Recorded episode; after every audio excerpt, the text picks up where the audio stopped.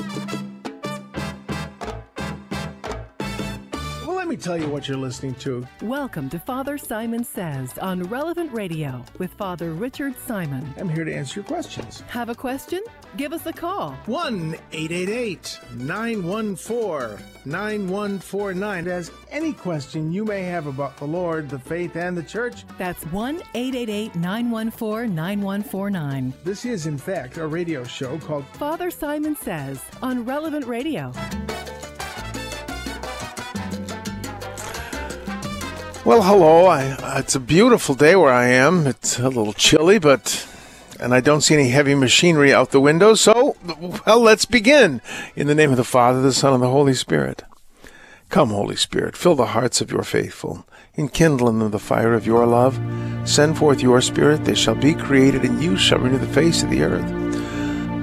Lord, you the hearts of the faithful by the light of the Holy Spirit. Grant us by that same Spirit to have right judgment in all things, and evermore to rejoice in his comfort through Christ our Lord. Amen. Hail Mary, full of grace, the Lord is with thee. Blessed art thou amongst women, blessed is the fruit of thy womb, Jesus.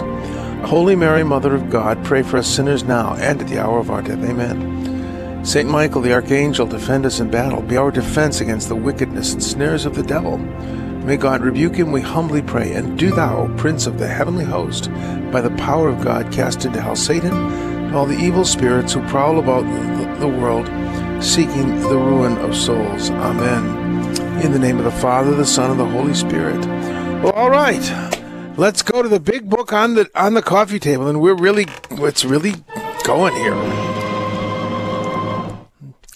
Well, today's reading is Romans, the eighth chapter. It's just St. Paul is cooking, and and it's the eighth chapter, the twelfth verse. But I want to go back to Saturday's reading, the eighth chapter, the first verse and following, because because it's a continuation. Now there is no condemnation for those who are in Christ Jesus. This this is a tough, tough uh, um, uh, passage, at least for me to understand. Uh, we saw on on Friday he was saying about the good I, I, I, I don't do the good that I want to do, but the evil that I do I don't want, and you know I, I'm incapable of doing that which is good in my flesh. There is nothing that is good, and I think that word is agathon, and and that means. Uh, um, uh, that's the most inclusive word for good in Greek. It's it's uh we talked about. He uses Saint Paul uses kalon kagathon. He kalon it means virtuous, noble, beautiful, and it's uniquely a quality of of well, pretty much the human soul. But agathon, I can never remember if it's agathon or agathon, but trust me, it's in there. Uh, it, it, it's a um, um, it's it's a the general word for good, and it, it can mean well, that's good for something. It's good to eat. It's it's you're a good person. The virtue of goodness is agathosune, and um, uh, it, it's just a very inclusive word. So that's what's not in my flesh. My flesh is not good of itself. You know that that we like to say, well, the body is good, and it is when it's used appropriately, but in itself St. Paul really does when he talks about the members of the body. It's those that means those parts, those things that are useful uh, for a purpose. And you know, I, I, love to say there's a verse in Scripture which should dominate our our uh, our housekeeping attitudes. You know, you pick something up and you say, "Oh, that's still good. I don't want to throw it out." Well, no, it's good. It's good for something if if it isn't good for anything, if you haven't used a thing in three or four years, toss it. It's just it's just taking up space. You know, it's the opposite. It's that's the hoarder's biblical verse.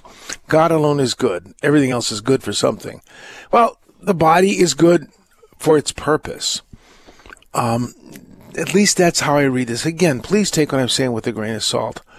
He says uh, we're still. We're, we, we, I used to conduct a Bible study that we ended up three or four verses be- behind where we ended, and that's what we're doing today.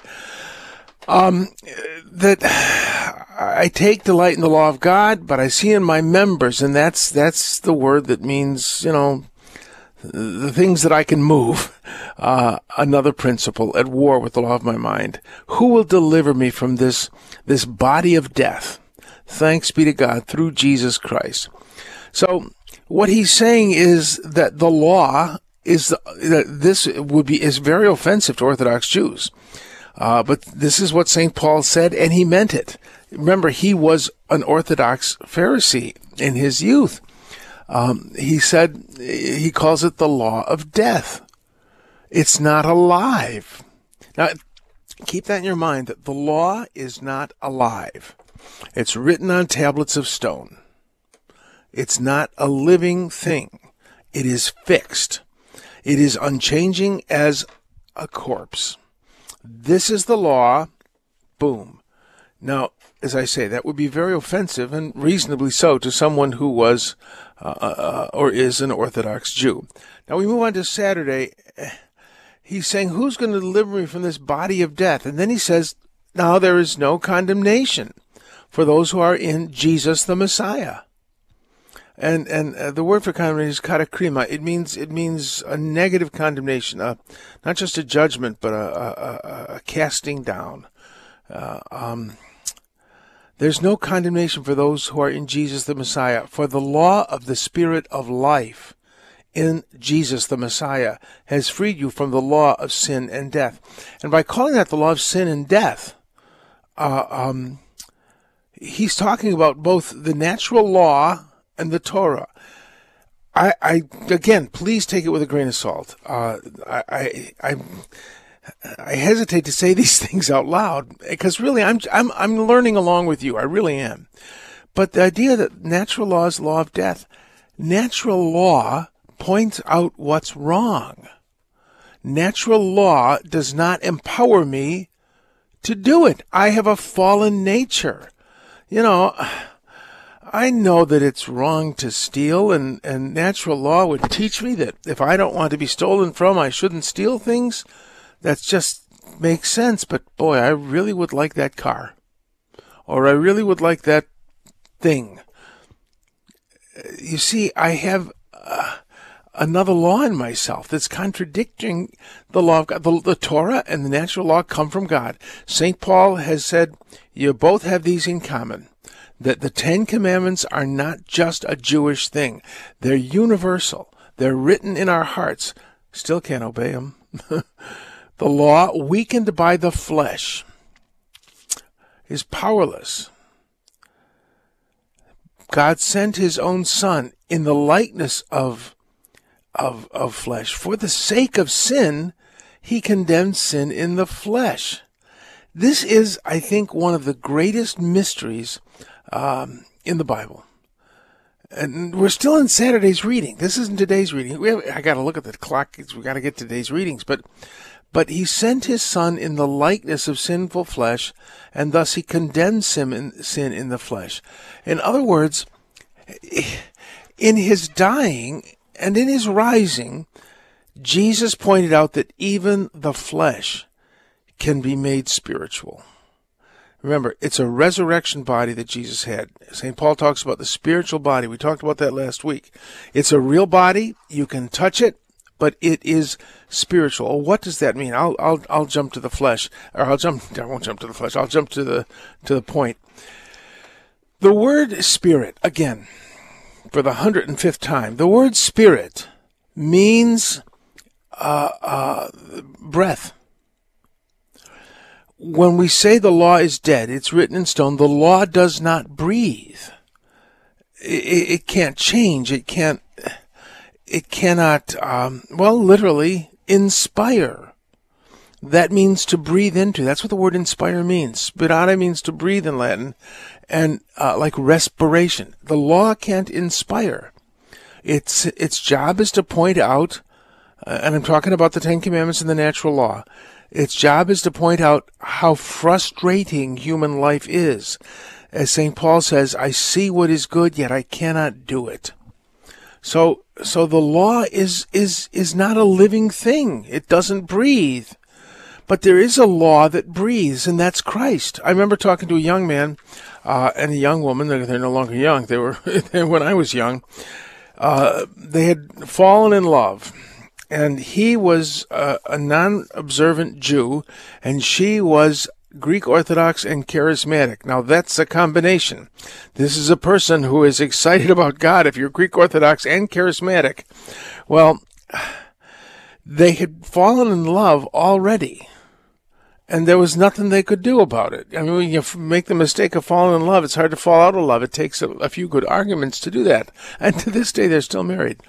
But this poor guy was so, so worried, um, because he was a Levite. And if they married, his, his son could not be a Levite. He wouldn't have the title of Levite. He could be Jewish, but he would have to undergo a conversion, even as an infant, uh, to become Jewish. But it was possible. You're only Jewish if your mother's Jewish. But that would mean he could not pass on his Levitical status to his daughter or his son. Well, the irony is they had one daughter. but I said to him, you know, that, that, that, you know, that, that for the sake of love, you do some strange things. Think of what Abraham did. And then I told him, but you know, we don't believe the sacrifice of Abraham, the binding of Isaac, was was was uh, omitted or or um, or abnegated. It, it's as if God held his hand and said, "Let's do this together," because we believe Jesus is the son of Abraham and the son of God. And he started getting nervous, and I said, "In fact, as we believe that Jesus is the Torah come to life." Jesus is the law come to life. Jesus is the law breathing. This is a hard thing to wrap your mind around, that something that breathes is alive. And the Greek word for breath is pneuma. If when something is not breathing, it is dead. The law does not breathe until it is brought to life by Christ. And he had flesh, which essentially is dead. Flesh breathes, but eventually, this flesh, which is breathing for me right now, will someday stop breathing. It will be dead flesh. And so it might as well be dead. Well, Jesus did something amazing. He took dead flesh and turned it into breathing flesh, eternally breathing, a spiritual body. This is a very difficult thing to wrap your mind around. At least it is for me. so those uh, by sending his own son in the likeness of sinful flesh. And remember that word is, is hamarti. It means failed flesh. Flesh that has failed. For the sake of sin, or because of this failure, he condemned failure in the flesh. If you're in Jesus, there's no condemnation. But if you're not, you're condemned by the very fact that you're going to die. You're condemned to death. I'm not condemned to death. Neither are you if you're in Christ Jesus. My body may die, but it will come back to life as a spiritual body. That's what Paul is saying. That's what I believe. And that's what I have evidence of in the resurrection of Christ. So uh, he's saying that there's a, a, a, a, um, a renewal of this law, which applies to Greeks and to Jews, that is alive. Um, this is this is this is uh, rough stuff. Ah, let, us go to today's reading because uh, that's what that's what we're supposed to do. I, I I really oh, there's so the Bible. There's so much in the Bible. All right, those who are led by the by the breath of God. Well, I thought I said spirit. Yeah, breath of God are the children of the sons of God. For you did not receive a breath of slavery, a breath, a spirit. When we talk about spirit, a team spirit, maybe that's what they meant, but I don't think so. They they mean a pneuma, a living being there is a, there is a breath of slavery, which is all about fear. But you received a, the breath of adoption, huiothesia. It means becoming sons, through which we cry Abba, Father. And Abba doesn't really mean father; it means Papa. It's a term of endearment, Papa. And and when Jesus said on the cross, "Into thy hands I commend my spirit," well, every Jewish kid said that going to bed. He added a word there. He said, "Papa." That's what he called the Father from the cross. Papa, into your hands I commend my spirit. His faith was pleasing to the Father, and he died in the flesh, but was raised with a spiritual, real, tangible, physical body. The Spirit, the breath Himself bears witness with our breath. We are children of God. Now, what does that mean? Well, when I when I talk about the breath, there's a breath about people, and I, I don't mean that uh, they merely fail to brush their teeth and gargle, but but um, think of think of the smell of your mother's perfume. People have a smell about them. The smell is very evocative. You know, there's some people who love incense because it reminds them of the joyous experiences in church that they had as children. There are people who hate incense because they only went to to uh, to church for funerals, and well, a lot of incense at some funerals. Um, but there's a breath about things. So this breath of slavery, someone who radiates fear, and their their religion is all about about fear and condemnation. And then there are people whose religion is all about the fact that God loves them. Jesus loves me. This I know. That that those people have a spirit, a breath of sonship. That yeah, I'm a mess, but God, I know God loves me, and I, I love the prayer that they say at the minor ordinations. Grace has seen you safe. Uh, uh, what what you oh what is the, the prayer? Is it grace has seen you safe this far? Uh, uh oh, what grace is uh, well, that's from the song. It's a good one. Grace has seen me safe this far, and grace will bring me home. What the Lord has begun in you. Oh, I forget the prayer, but it's it's about grace will complete it. And we live our life so often. We live our life in fear, and there's there's a holy fear that we should have. We have a just Father uh, who can't and will not deny Himself uh, because He's truth but he God is pulling for you. You realize there's no condemnation for those who are in Christ Jesus, and He's going to go on to say that all things work for the good. So uh, we suffer with Him that we may be glorified with Him. Remember, I've told you about a hundred thousand times that in the Gospel of John, when you read about glory, Jesus is talking about the cross. Now has the hour come for the Son of Man to be glorified. He's talking about the cross. When the Greeks come to give him political asylum, he says uh, the same thing. Uh, uh, Father, glorify your name. I'm not a philosopher. I came as a sacrifice to die on the cross. Uh, um, this idea of, of glorification. When Jesus died on the cross in the flesh, he showed his complete and utter trust in the Father. He showed the devil and the world who he was, the obedient son of the Father. And, and, uh, uh, the centurion looking on could say, looking at this, not, uh, he was deluded. He clearly wasn't God because he died. He looked at that dead body on the ground and said, truly, this man was the Son of God. He manifested who he was. That was his glory. So if we, if we trust God enough to suffer, you know, how can you be a Christian? There's so much in life and you Christians, you deny yourselves so much. I deny myself nothing, but I receive everything from a Father who loves me. I, oh, I could, I, oh, we got to stop. I could go on forever and ever. Alleluia, alleluia. Oh, and I didn't even. Oh, let me do the. I got to do the gospel because this is fun, and we'll go to a break. Then we'll come back with uh, with um, uh, mass hysteria. Uh, this is Luke the thirteenth chapter. Uh, a woman was there for eighteen years. She was crippled by by a breath an evil breath, an evil spirit. Uh, she had she's bent over, incapable of standing erect. Isn't that interesting that Luke is blaming? And supposedly Luke is uh, the tradition is he's a, a, a physician. Saint Paul seems to refer to him as, as as my dear and glorious physician. Well, he's he's blaming the devil for this woman's infirmity. Uh, uh, she's got that condition you see sometimes in, in, in older women and sometimes older men that they're bent over. She was bent completely. Well, he she stood up straight and she glorified God, but the the synagogue leader. You know, the rabbi is not the synagogue leader. The president of the board is usually the synagogue leader, but you have somebody who, who's the synagogue leader. It's not the rabbi. His job is teaching. Well, uh, he was indignant that Jesus cured on the Sabbath. Now, cure healing was the work of a doctor, and work was forbidden. If, for instance, you saw a person in a ditch bleeding to death, you could tie up the wound so he didn't bleed to death. You could save a life on the Sabbath, but you couldn't uh, um, uh, put any any uh, medicine on the wound to heal it. That was the work of the doctor. That would have to wait until Sunday. That's how closely they defined it. They had a dead law. Their law was about death. Uh, um, so that's what's going on here. Jesus saw the life of a human being as fuller. Uh, now, uh, that, that he was saving her life by restoring her health.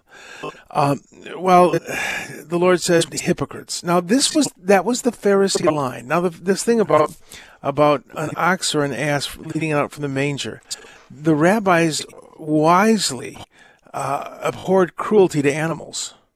But isn't it work to tend to the, the cattle? And uh, well, yeah, but but that's that's kindness to animals. Animals, shouldn't you be kind on the Sabbath to a person who is suffering? That's that's how un, unbreathing the law was, and something that that makes seems perfectly sane to you or me. Well, the Pharisees had, had painted themselves into a moral corner. And you know, we do that sometimes. Uh, we paint ourselves into a moral corner not by uh, strictly obeying the law of God, but by strictly obeying our interpretation of the law of God. That's that's I, I hesitate to say that because a lot of people decide, yeah, I can interpret the law of God and I can go easy on myself that's a slip to hell, frankly. But to love the law of God and to genuinely want to hear what God has said is one thing. But to decide my job is to tell you how you're sinning, even though I don't really know who you are. Or, or uh, my job is to make sure that that uh, that that you obey the law of God as I understand it.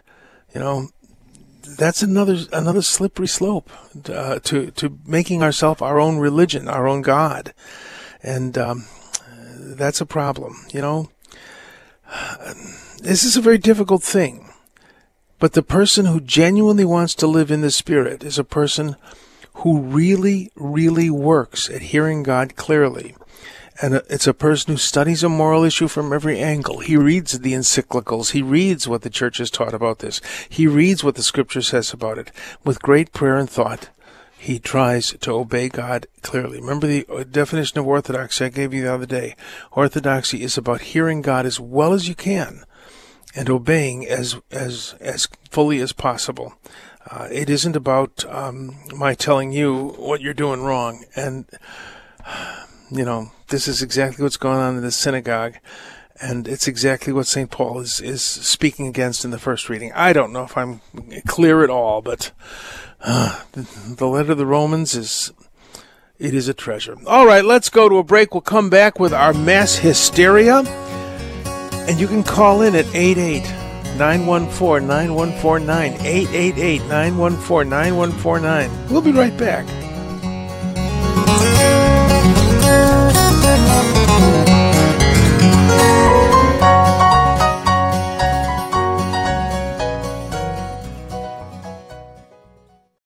The Relevant Radio studio line is sponsored by Catholic Order of Foresters. Information about employment opportunities and their flexible premium life insurance plans available at relevantradio.com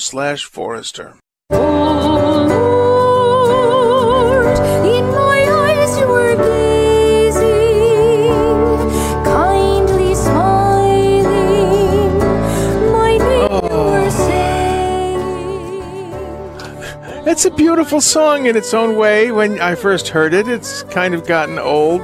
You know, I think that be. Well, let's go to mass hysteria. Okay, mass hysteria. Where was I?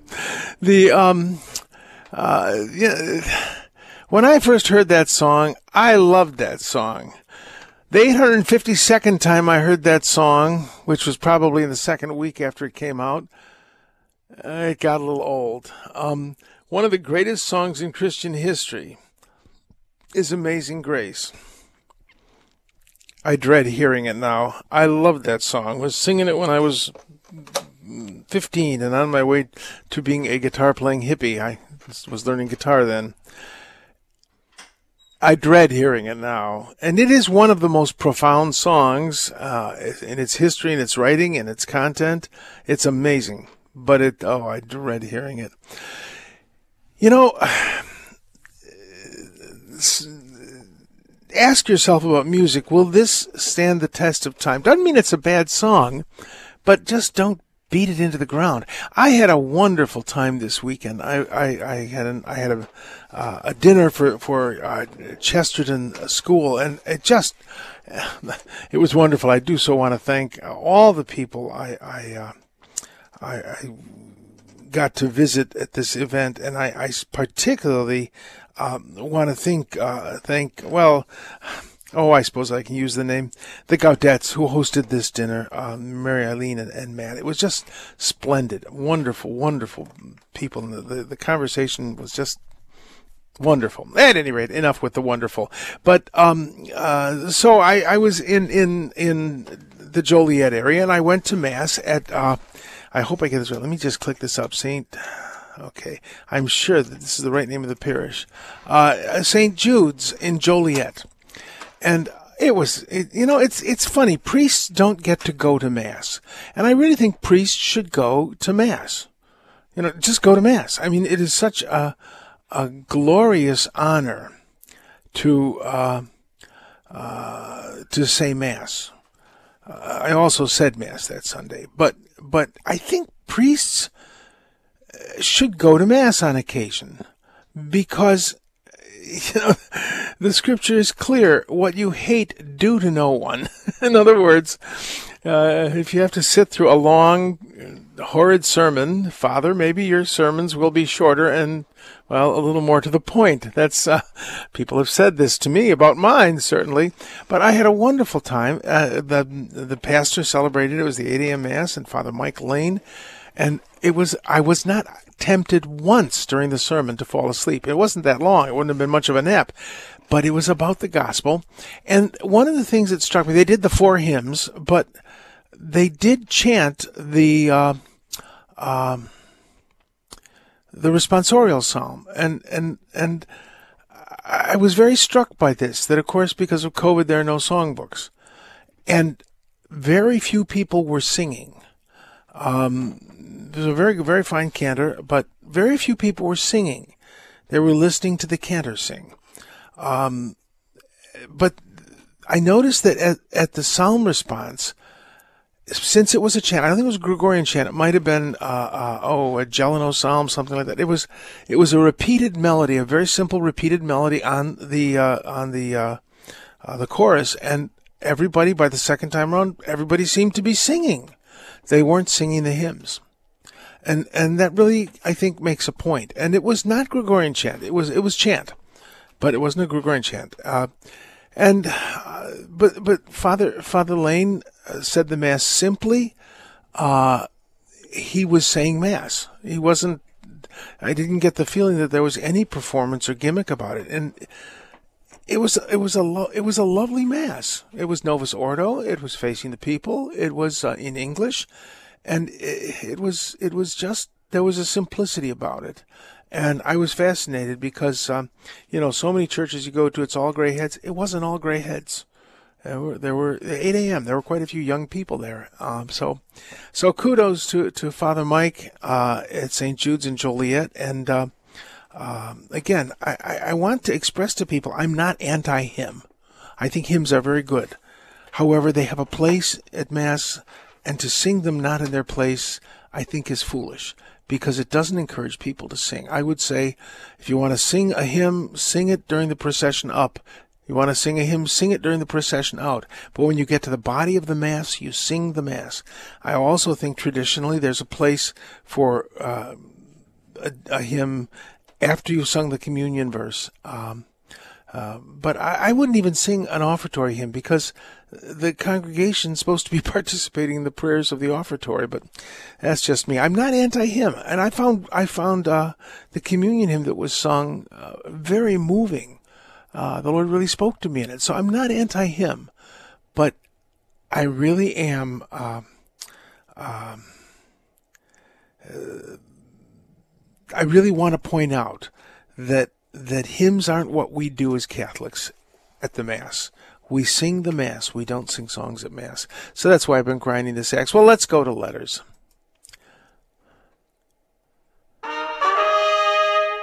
Ah, there's the trumpet. Uh, I got a letter. This was, oh gosh, this was a week ago from uh, from uh, Jim, the physicist in uh, uh, in, in, in Wisconsin, and he he said, you know, maybe we get we get tired of beauty. Children have abounding vitality. They are uh, fierce and free in spirit. Uh, they therefore they want things repeated and unchanged. They always say, "Do it again." A grown-up person does it again until he's nearly dead. For us grown-ups, uh, we're not strong enough to exult in monotony. But perhaps God is strong enough to exalt monotony. It's impossible that God says every morning, do it again to the sun, and every evening, do it again to the moon. It may not be automatic necessity that makes all daisies alike. It may be that God makes every daisy separately, but has never got tired of making them. Jim, that's beautiful. Maybe God makes every daisy separately, but he's never gotten tired of making them. That Jesus says, unless you're like a little child, you can't enter into his inheritance, into the kingdom.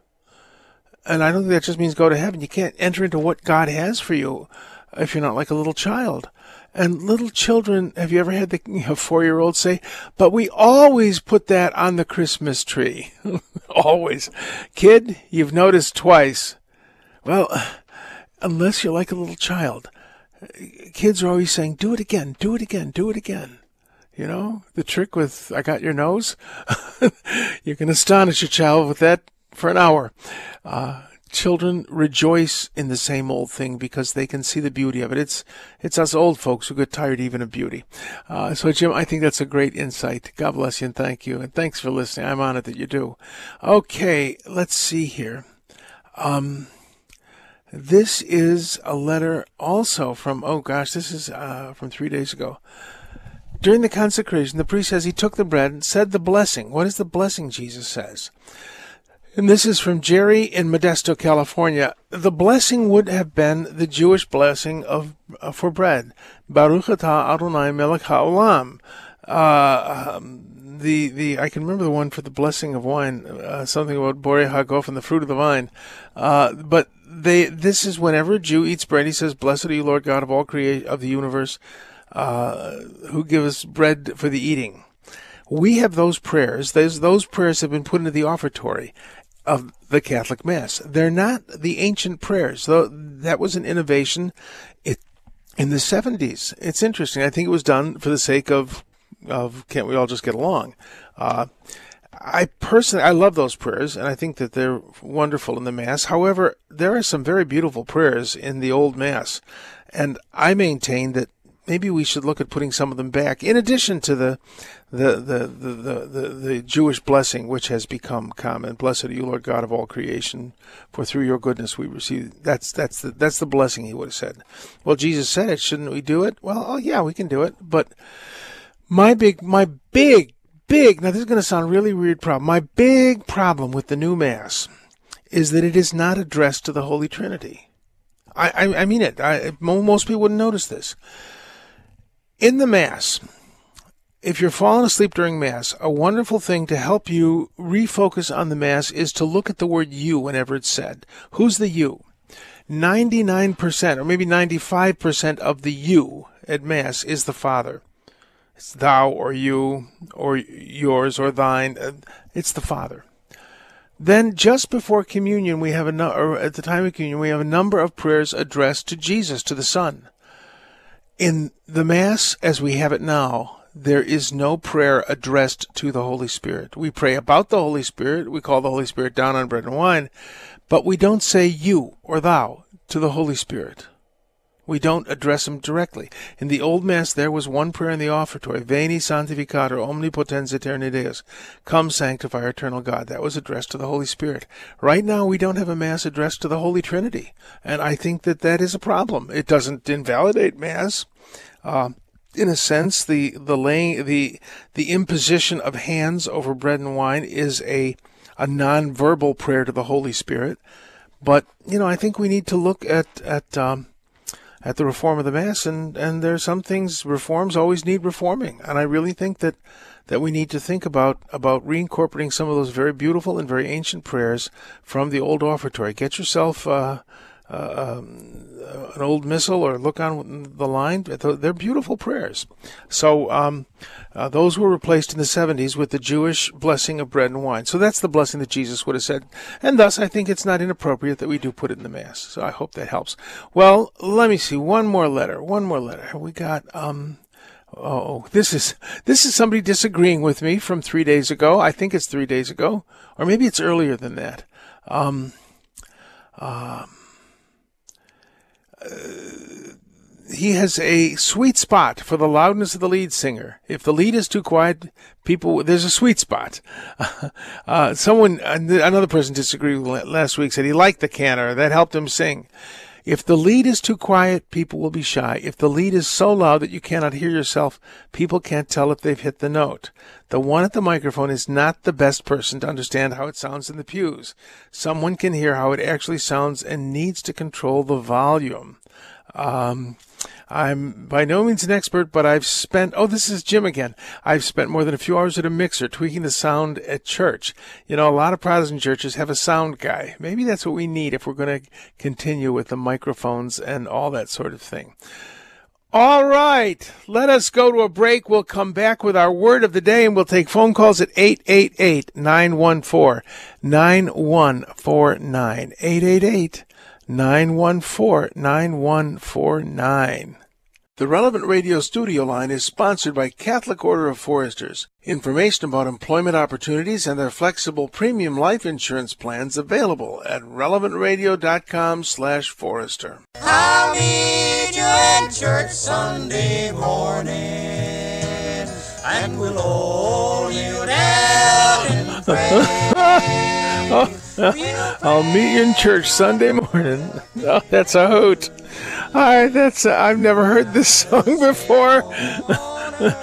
well, uh, if you're the choir, I'm not sure you'll meet me in your church. All right. Oh.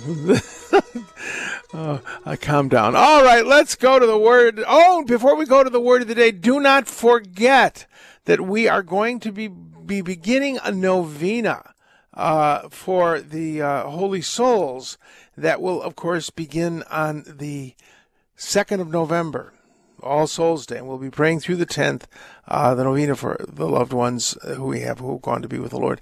And I, I really do think that's an important part of our faith to see that we are part of this whole, that the church isn't just the church that's on earth, but, but, uh, we have the church uh, glorious, the church victorious, the, the saints in heaven. We have the, the church penitent, and we are the church militant. And so when you look at the church, oh, the church is a mess. Well, parts of the church are. Parts of the church always have been a mess. But the souls in purgatory are part of the church, and the saints in heaven are the church. And uh, there are more people in heaven, I bet, and in purgatory the large part of the membership of the church is already there.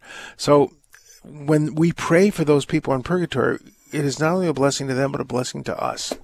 That we, we unite ourselves to the whole church, not just the church that we see around us. So that starts on All Souls Day, November 2nd. All right, uh, now let's go to the word of the day. Well, I got a note from somebody I know uh, about uh, the um, where where where did I put it?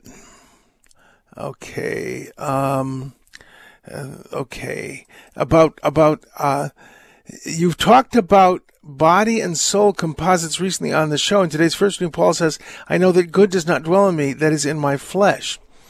Very interesting. When we hear the word flesh, we immediately think body, but there's a different word for body as and or for flesh in English, and it basically has the same meaning. I just want you to think about it. The body is a good thing. The flesh, meh.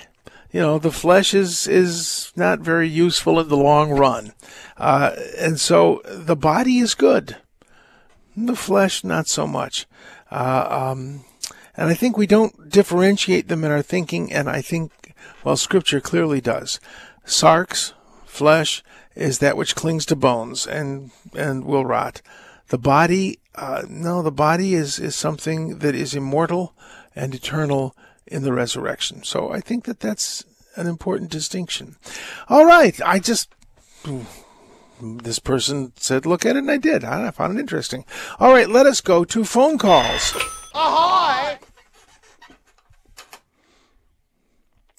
Therese, are you with us?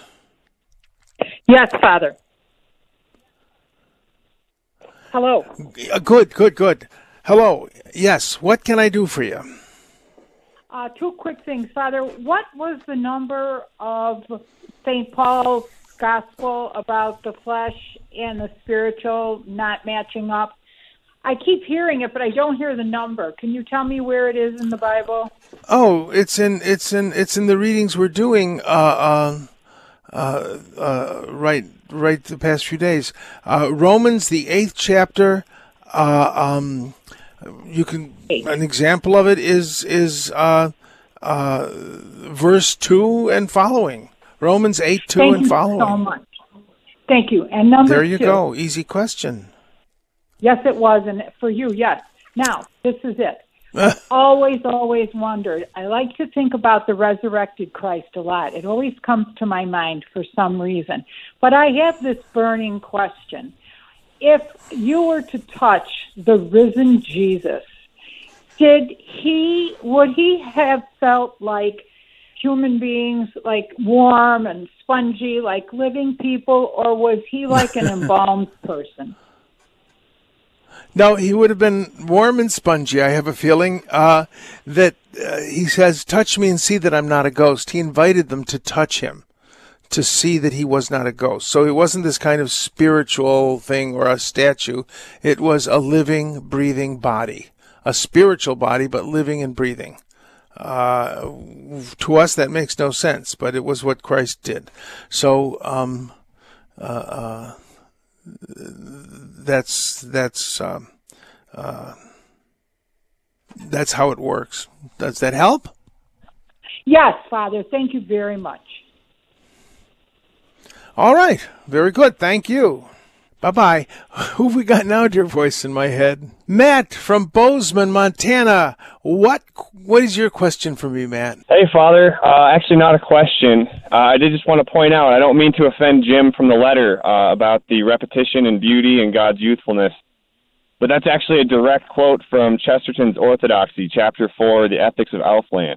Uh, Jim, I'm sure has read Chesterton, uh, so I he didn't. I, I, it's beautiful whether Jim said it or Chesterton said it. I, I don't think Jim is not a plagiarist. Trust me, I have met the man, and he's uh, he's he's very much a. a, a, a believer and a sci- he's a scientist. Uh, he's a physicist. So, uh, well, thanks for pointing that out. And uh, I'm sure I'm sure Jim will will. I don't suspect Jim of plagiarism, but it is beautiful. It is beautiful. Sometimes I quote people and forgot that I'm quoting someone because it was so long ago I heard them that well, it isn't plagiarism on my part. It's it's just old age and forgetfulness. But uh, well, thanks for pointing that out. Very good. Very good. Yeah, Who we got well, now, dear voice was in my most head? guilty of that. Of Oh. anyone. Thank you. All right, bye. Well, all right. Yes, he was. But uh, hey, anything good is stolen. Every every good idea I've ever had, I've stolen from someone. Trust me, and certainly every joke. All right, who have we got now? Ron from Indiana. What is your question for me? Well, I have a couple of questions. Number one, thanks for taking my call. Uh, you've made several references to the Mass over the past few days, and so I'm curious how did the Mass ever get to be called the Mass? I don't think the early Christians ever called it that. Um, and then the second question is you've made references to Mary and said that uh, Mary is referenced in the Bible in several different places. Um, how about James? James is referenced as the son of Zebedee, and he's also referenced as the brother of Christ. What's the difference? All right. The first, second question is easy. James was a very common name in in Hebrew and Aramaic. It's Jacob. It was one of the there were there were not a lot of names. They tried to choose names of heroes from Israel, and there are three Jameses in, mentioned in the Bible. There's a two James theory and a three James theory. Uh, there is James, the son of Zebedee. Then there's James, the brother of the Lord, and who was not a son of Mary. That's pretty clear from Scripture and from tradition. Uh, but there is also uh, James, the son of Clopas. So some people think that James, the brother of the Lord, and James, son of Clopas, may be the same person, or sometimes it's Alphaeus instead of Clopas. So there's lots of Jameses. Now, the first question, that's a fun question. no, the Mass is called the Eucharist. Originally, it was the th- uh, identified as the Messianic banquet. The san- the the um, it was the Messianic banquet. The uh, um, uh, come on, brain. Uh, which was called the Thanksgiving sacrifice, the Todah. And the word Thanksgiving in Greek is Eucharist. So it was called the Thanksgiving, or in Greek, the Eucharist. And the ending in Latin was ite, missa est, which means go, it's finished. And if you slept through the whole Mass, the only word you heard was done. now, people try to preach eloquently about how that word really means go, you've been sent out, uh, because it is related to the Greek or the Latin word for sending and all that. But it's really just the last word of the, the Missa, the Mass. The Missa in, in, in, uh, um, Latin, other people heard mass, so that's how it got called mass.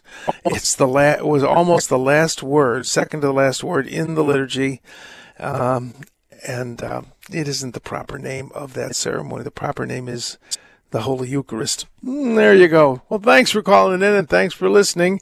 I wanted to mention that for a while, and you solved that problem. Who have we got now, dear voice in my head? Tommy from Austin, Texas. What is your question for me? Uh, yes, sir. Uh, yeah, I'm calling about. There's a mathematician and, and physicist named Wolfgang Smith. Do you know? Do you know him? Have you heard of him? No, I don't.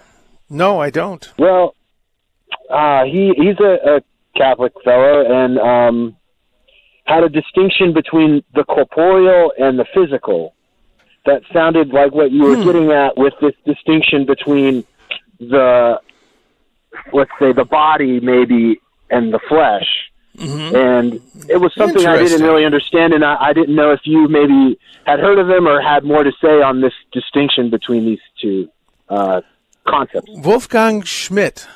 Wolfgang schmidt. Smith. Wolfgang smith I will have to look him up because that does sound interesting. Uh, when you look at physics, I mean, I, I love physics. And I am, uh, you know, I can only count to 20 if my shoes are off. I am not a mathematical person. But physics is utterly amazing. The, the, the universe in its smallest components is a complete marvel. I mean, you look at the, the galaxies and the stars and oh, that's really cool. But the world is as amazing in the small as it is in the great. In fact, I think it's more amazing. Uh, rules of physics on the on the submolecular level and the subatomic level, uh, they violate what we think of as as as common sense. The idea that one thing can't pass through another, well, that's not true. I mean, it's just astonishing uh, and great fun. And you know that that my body, or let's you know that I'm holding a coffee cup at the moment, which is almost empty. That means the show's almost over. Uh, the coffee cup seems very solid to me, but it isn't solid at all. It's just highly organized, very compact, very quickly moving bits of nothing. Uh, matter is not what we think it to be. But this coffee cup has coffee cupness. It has it has corp- corporeality. It, it is corporeal.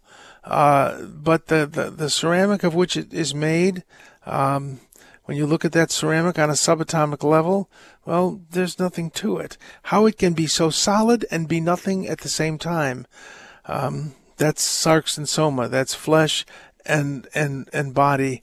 It's it's uh, corporeality and uh, and uh, and so the nature of substance. So I'm going to have to look him up. Thanks for bringing him up, and I'll see if I'll see if uh, if I can confuse people with my bad understanding of Wolfgang Smith. Thanks so much for calling in, and thanks for listening. Who have we got? I think we can take another phone call. Patricia from Texas, what is your question for me? Good morning, Father, and God bless you. My question for you is um, I have non Catholic friends, they're Baptist, Protestants, and they ha- often have asked me that why do Catholics wear crucifixes that have um, Jesus on it, the corpus, and also religious items if he already died and was buried and is risen, that we should just wear a cross, but not showing Jesus on the cross. I don't know how to respond to that. Well, we, uh, well, tell them, tell them that they're disagreeing with Jesus. Jesus carried the cross in his resurrection. He had the holes in his hands and feet and side. And if you look in the Gospel of John, as I mentioned earlier in the show, whenever Jesus talks about glory, he's not talking about the resurrection. He's talking about the crucifixion. Now has the hour come for the Son of Man to be glorified. Uh, there's a story where the Greeks come to offer him political asylum, and lo and behold, uh, he says, um, uh, um, he goes into this tirade. The, uh, the, the, two disciples come and say, "Some Greeks want to talk to you," and he goes, he just goes, "Wah! And now is the hour come for the Son of Man to be glorified. Unless the grain of wheat falls to the earth and dies, it remains just a grain of wheat. But if it dies, it bears much fruit." I'm sure they said. All he said was backstory to that, which comes to us from the early churches, that Jesus uh, was being offered political asylum. So the cross was his glory when he showed who he was, the obedient Son of the Father. So Jesus carried the cross in his resurrection, the holes in his hands and feet and side, and so we honor his crucifixion because Jesus honored the crucifixion even in his resurrection. That's why. Have him listen to this clip, but also have him listen to Drew Mariani because, well, talk about glorious. Drew's coming up. Don't go.